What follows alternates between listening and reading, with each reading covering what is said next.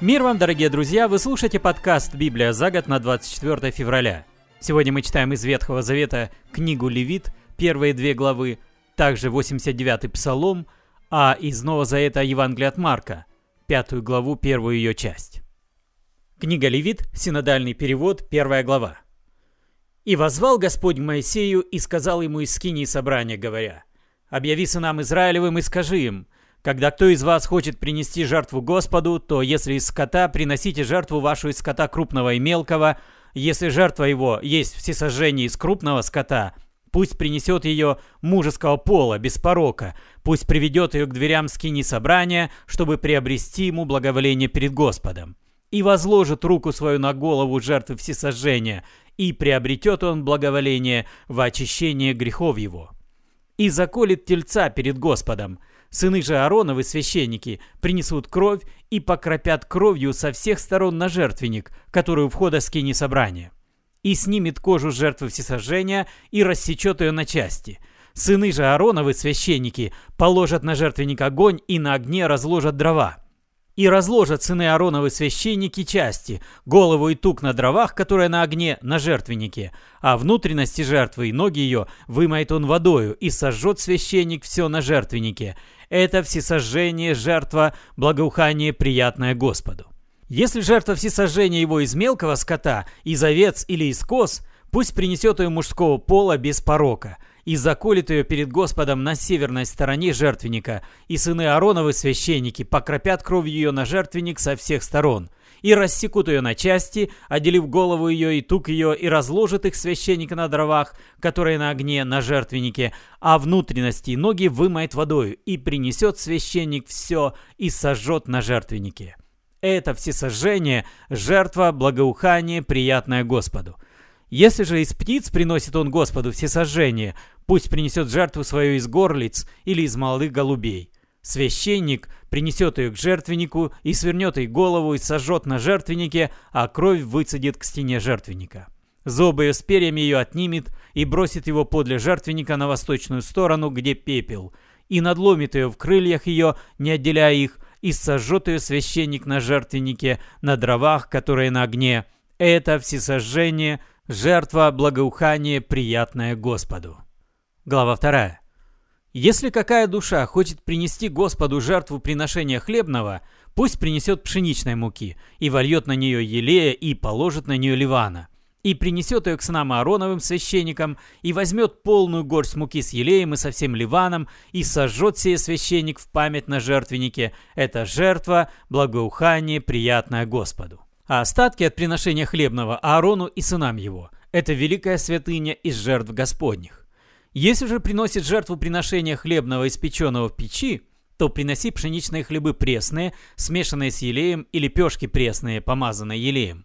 Если жертва твоя приношение хлебное со сковороды, то это должна быть пшеничная мука, смешанная с елеем, пресная. Разломи ее на куски и влей на нее елея. Это приношение хлебное. Если жертва твоя приношение хлебное из горшка, то должно сделать он из пшеничной муки с елеем.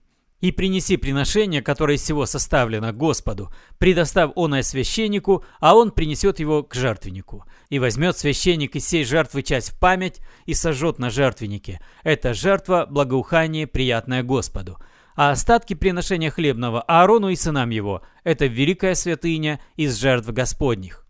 Никакого приношения хлебного, которое приносите Господу, не делайте квасного, ибо ни квасного, ни меду не должны вы сожигать в жертву Господу.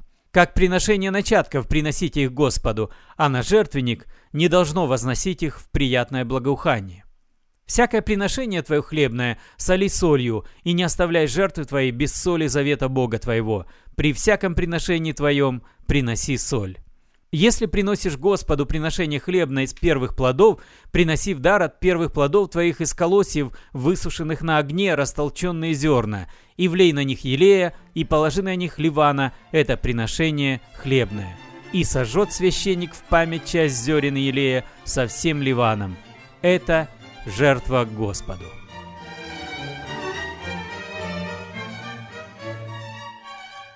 Псалом 89, современный перевод Всемирного библейского переводческого центра. Молитва Моисея, человека Божьего. Господь, Ты был жилищем нашим испокон веков. До сотворения земли и рождения гор Ты был Богом, был всегда и прибудешь, всегда Богом. В тлен обращая людей, Ты говоришь, «Станьте, сыны человеческие, снова прахом». Тысяча лет для тебя словно вчерашний день, словно пара часов ночных. Ты сметаешь людей, и они словно сон, словно трава, что поутру пробилась. Свежа была трава утром, но вечером засыхает и вянет. Нас ярость твоя поглощает, нас пугает твой гнев. Все грехи наши перед тобою и тайные прегрешения высвечивает свет присутствия твоего. На нас ты гневаешься день за днем. Наши годы кончаются словно вздох. Дней дано нам 70 лет, наиболее сильным 80. Переполненные страданием, быстро наши дни проходят, и мы улетаем. Силы гнева твоего не измерит никто, но гнев твой столь велик, сколь уважение, что к тебе должны мы проявлять. Научи нас за наши короткие дни сделать мудрыми наши сердца. Смягчись, Господи, сколько еще? К рабам Твоим прояви сострадание. Дай нам любовь бесконечную утром, чтобы мы радовались весь день. Столько нам радостных дней дай, сколько дал нам печальных.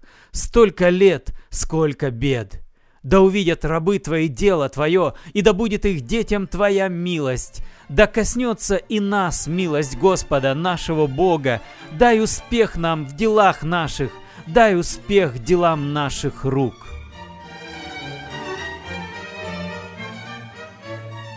И снова за это мы сегодня читаем Евангелие от Марка, пятую главу, в переводе «Радостная весть».